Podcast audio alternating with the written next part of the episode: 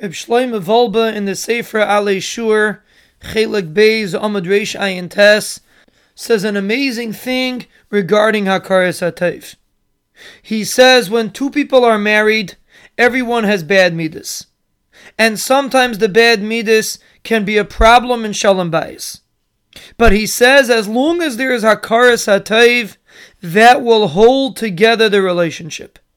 Because even if one person is not perfect in their midas, but if they are able to be makir the teva that their spouse does for them, that will keep the relationship going, that will keep them connected. But if chas v'shalom, there's a lack of akaras hatayv, that is the beginning of the disintegration of relationships. And this applies with our relationship with HaKadosh Baruch Hu also.